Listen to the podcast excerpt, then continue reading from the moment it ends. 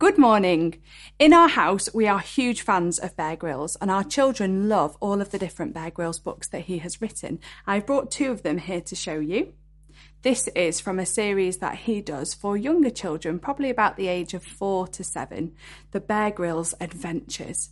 And each one is called a different challenge. So we've got the Desert Challenge here, we've also got the Sea Challenge. And each one, basically, a child goes on an adventure with Bear Grylls.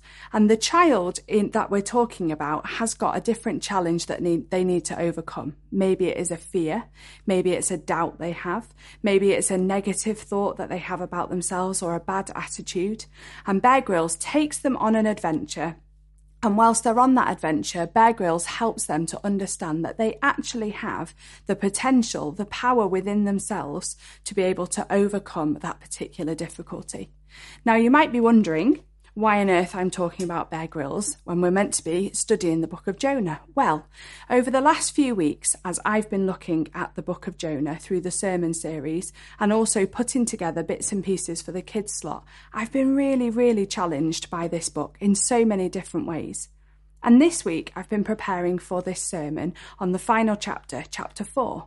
And you know what? This chapter has been the one that has challenged me the most. I find the book of Jonah really, really raw and honest. We might look at the person of who Jonah is, the characteristics he has, and we might think that in many ways he is somebody who has really bad attitude. He has got um, quite a negative understanding of the way that God works sometimes, and we might look down on him a bit. But do you know what? It's really, really honest because he actually reflects the human heart, how so many of us work and live and have our attitudes. And actually, this morning, I want to invite you to go on the same journey that I've been on this week of being able to honestly look inside my own heart and take myself on my own personal challenge. Just like those Bear Grylls books, actually, Father God is going to walk us through this chapter this morning and hopefully for the rest of the week if you go away and study it too. He's going to walk with us, just like Bear Grylls does with the children in this book. And God will show us that we have the potential within us to overcome our bad attitudes, just like Jonah did by the end of the book, hopefully. We're going to overcome our bad attitudes, and we too are going to be able to move forward, becoming more and more like Christ. So instead of the desert challenge or the sea challenge this morning, we have got our own heart challenge. Now, as we know, our entire lives are a journey to become more and more like Jesus. And that is why we study chapters like this in the Bible. I've been amazed that just a few pages in my Bible can challenge me so much. Now, just to recap, Jonathan talked last week about chapter 3. Jonah has taken God's message to Nineveh, and the people there have listened and they have changed their ways. God saves the city. Hooray! Or is it hooray? Jonah certainly doesn't think so. If we look at verses 2 and 3, Jonah has what can only really be described as a temper tantrum. And believe me, I have seen and had a fair few of those in my time. Jonah uses some key temper tantrum phrases. He says, I said. That's Jonah's version of I told you. He says, I fled. That's Jonah's version of I won't. And he shouts, I knew.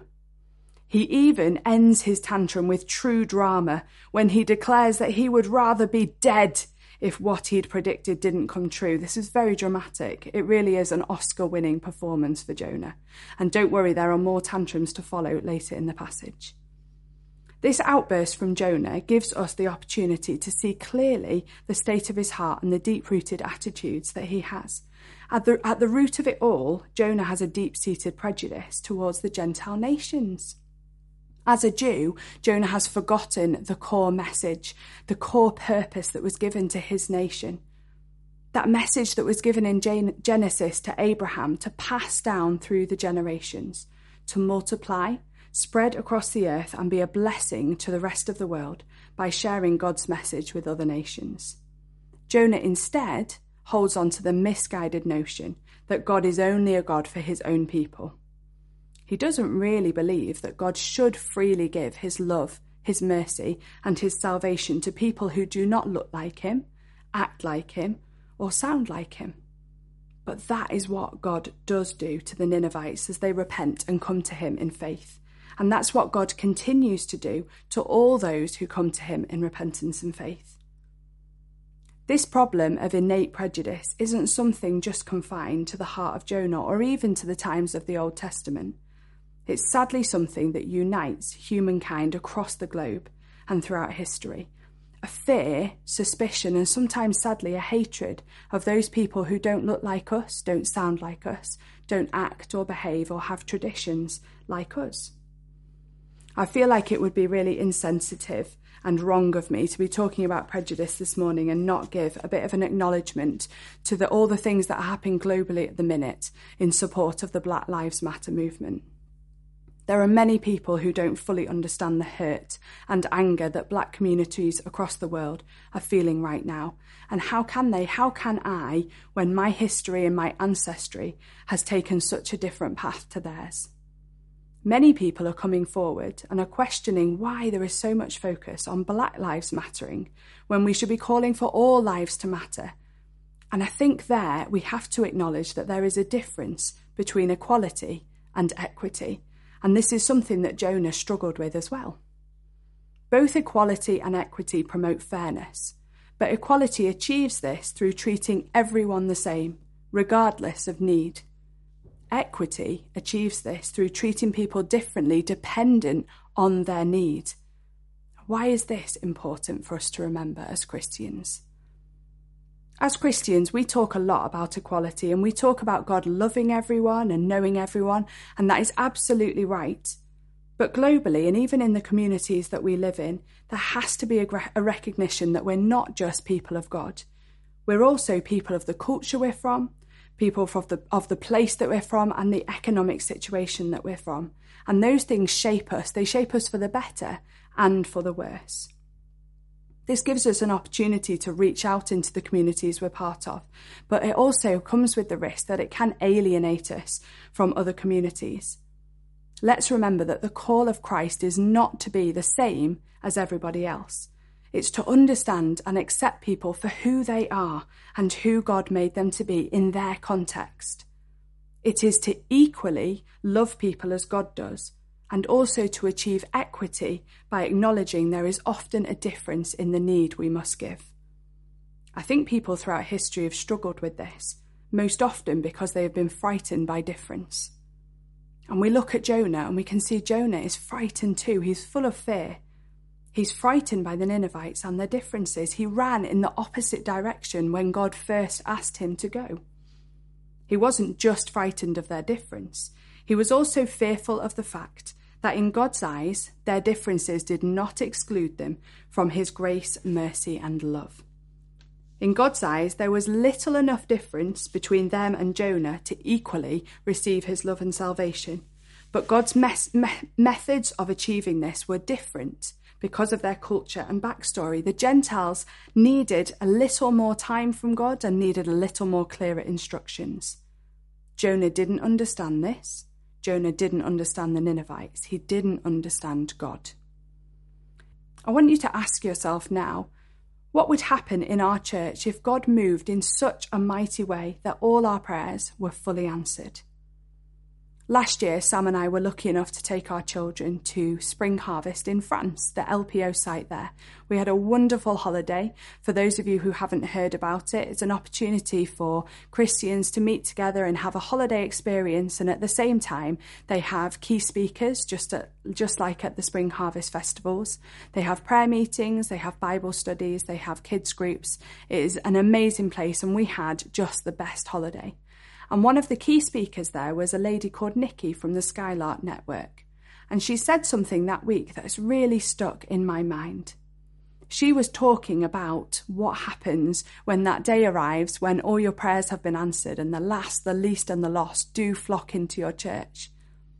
She said, I look forward to the day when I cannot leave my handbag safely on my chair in church whilst I go for a coffee. And that statement has stuck with me since then because it is an incredibly honest and uncomfortable statement.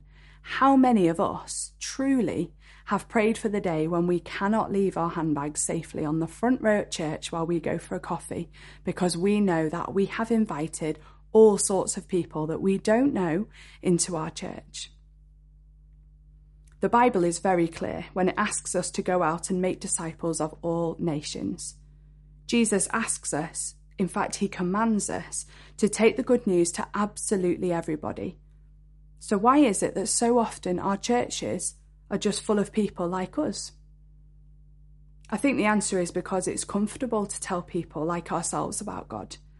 And it's comfortable to invite them into our churches knowing that we don't have to make too many changes. In many ways, our church, Lynn Baptist Church, really does extend the message of Jesus to a wide and varied portion of our community, and I'm incredibly proud to be part of this church. We have an amazing toddler group that reaches all sorts of mums and dads and carers in the community. We have holiday at home, bringing in a lot of elderly folk who otherwise wouldn't be coming into our church. We have people joining us on a Sunday morning from various care homes. We have an amazing outreach into prison ministry. We have all the user groups that use our building, all amazing stuff, and we should be incredibly proud of that. However, I do think that all of us, regardless of the church we go to, we're still inhibited by our private prejudices and our fear, and that needs to change. If we move further down the passage in Jonah 4, we see a whole section about Jonah and the plant. And here we have another tantrum from Jonah. This is in verses 6 to 9. Now, just imagine, I'm sure you'll all have seen this at some point. Imagine a toddler or a very young child with their absolute favourite toy. Imagine they're playing with it and then it's on the floor and someone trips over it and really hurts themselves. Now, does the toddler go and check on their toy or does the toddler go and check on the person who's fallen over? Usually, most usually, they go and check on their favourite toy, don't they? And here we see the same with Jonah and the plant. God uses this plant to help Jonah see where his attitude is wrong. Jonah values the plant and what it can give him more than the lives and the souls of a whole nation of lost people. And that's another challenge for ourselves this morning. What do we value over the call of Christ? Have you ever lost or broken something that's really sentimental to you? Have a think about that now. How did it make you feel when you lost or broke that thing? Did you feel angry? Did you feel sad? Did you cry or sulk or mope around? How many times, though, have you felt angry or sad or wept because a friend or a loved one or a neighbour or a community or a nation doesn't know God's love and salvation? We might laugh and shake our heads over Jonah's temper tantrum with the plant and the worm that ate the plant but really, we're often no different. It's so easy to be more sensitive to our own needs and interests than to the spiritual needs of those around us. Now, how does this chapter, and indeed the whole book of Jonah, end? Well, it ends with a question, an unanswered question.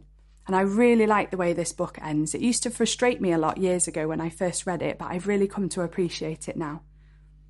God asks Jonah to reflect on his anger and his indignation at the plant being destroyed, and asks him to compare that with the sadness and the anger that God felt at Nineveh, a city with over 120,000 lost souls in it being destroyed. And for once, after all his tantrums and angry responses, Jonah doesn't reply. I like to think that Jonah finally got it. I like to think that he, and by proxy us, finally understand the heart and the purpose of God. Jonah is without a doubt a fiery and passionate person, two words that have often been used to describe me. I get very passionate about things that I love, whether it's excellent food or Harry Potter or jumping in puddles. I'm very fiery. I have a very, very bad temper. That would be one of my worst qualities, and I can go from zero to a 100 in a matter of seconds. And so often we hear that God loves fiery and passionate people, He wants to use them. But we need to make sure that we are fiery and passionate about the right things. God doesn't want people who are passionate for the wrong reason. There's no point being energetic and passionate in your own surly beliefs, your own prejudice. He wants us to be passionate about His heart for the things He is passionate about. So if we go back to these books that I showed at the beginning, these Bear Grylls challenge books, the positivity that's in them, if you've got young children or even if you haven't, I urge you to read them. They're really, really good. And the encouragement that's in them.